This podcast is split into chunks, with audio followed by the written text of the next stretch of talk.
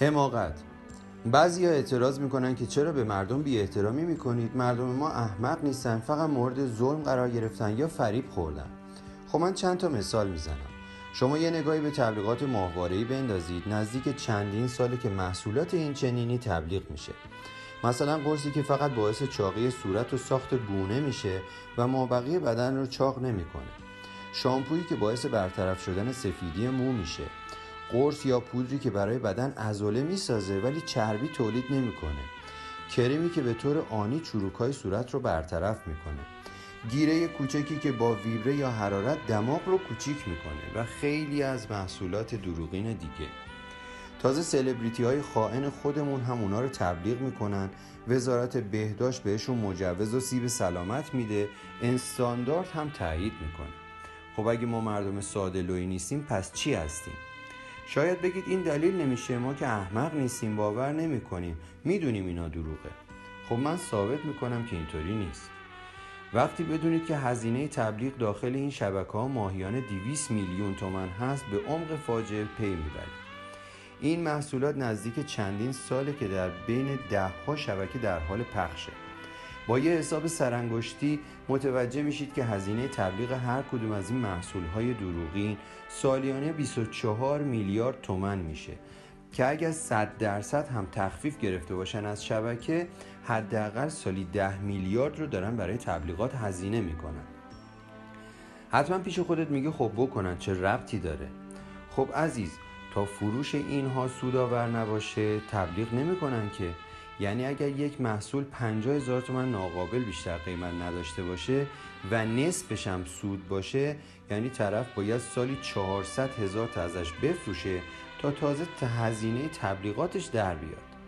باید 100 هزار تای دیگه فروخته باشه تا دیگه هزینه های دیگهش در بیاد. و اگر قرار باشه سودم ببره پس باید در واقع سالی یک میلیون از این محصول احمقانه به مردم شریف ایران فروخته شده باشه. تا این تبلیغات منطقی به نظر بیاد. جالب اینجاست اگر فرض کنیم که مردم یک بار بخرن و بفهمن به درد نمی‌خوره و دیگه نخرن پس معلوم میشه بیش از چندین میلیون انسان سادلوه در ایران وجود داره که این تبلیغات همینطور ادامه داره. حالا این محصولات رو کی می‌خره؟ همون افرادی که بهشون میگیم جامعه. همون هایی که تا الان سرنوشت شما رو رقم زدن. همون هایی که در آینده دموکراتیک کشور هم قرار رأیشون میزان باشه. همون هایی که عاشقان دموکراسی توقع دارن حکومت ملت بر ملت رو شکل بدن. خب این ملت ساده همین الان هم دارن بر شما حکومت می‌کنن. وقتی به خاطر یه گونی سیب زمینی یا چهل هزار تومن یارانه برای رأی خودشون تصمیم می‌گیرن وقتی با یه دست چلو کباب نماینده شهر خودشون رو انتخاب می‌کنن در آینده دموکرات چه گلی می‌خوان به سر شما بزنن؟ هرچی هم که شما عاقل باشی سرنوشت جامعه رو اکثریت مردم نادان تعیین خواهند کرد. و همونطور که زمان انقلاب هم این کارو کردن. پس قبل از دموکراسی اول باید جامعه عاقلی داشته باشیم که نداریم. تصور کن الان دموکراسی و آزادی بیان باشه. قرار باشه همین الان هم یه رئیس جمهور جدید انتخاب کنیم.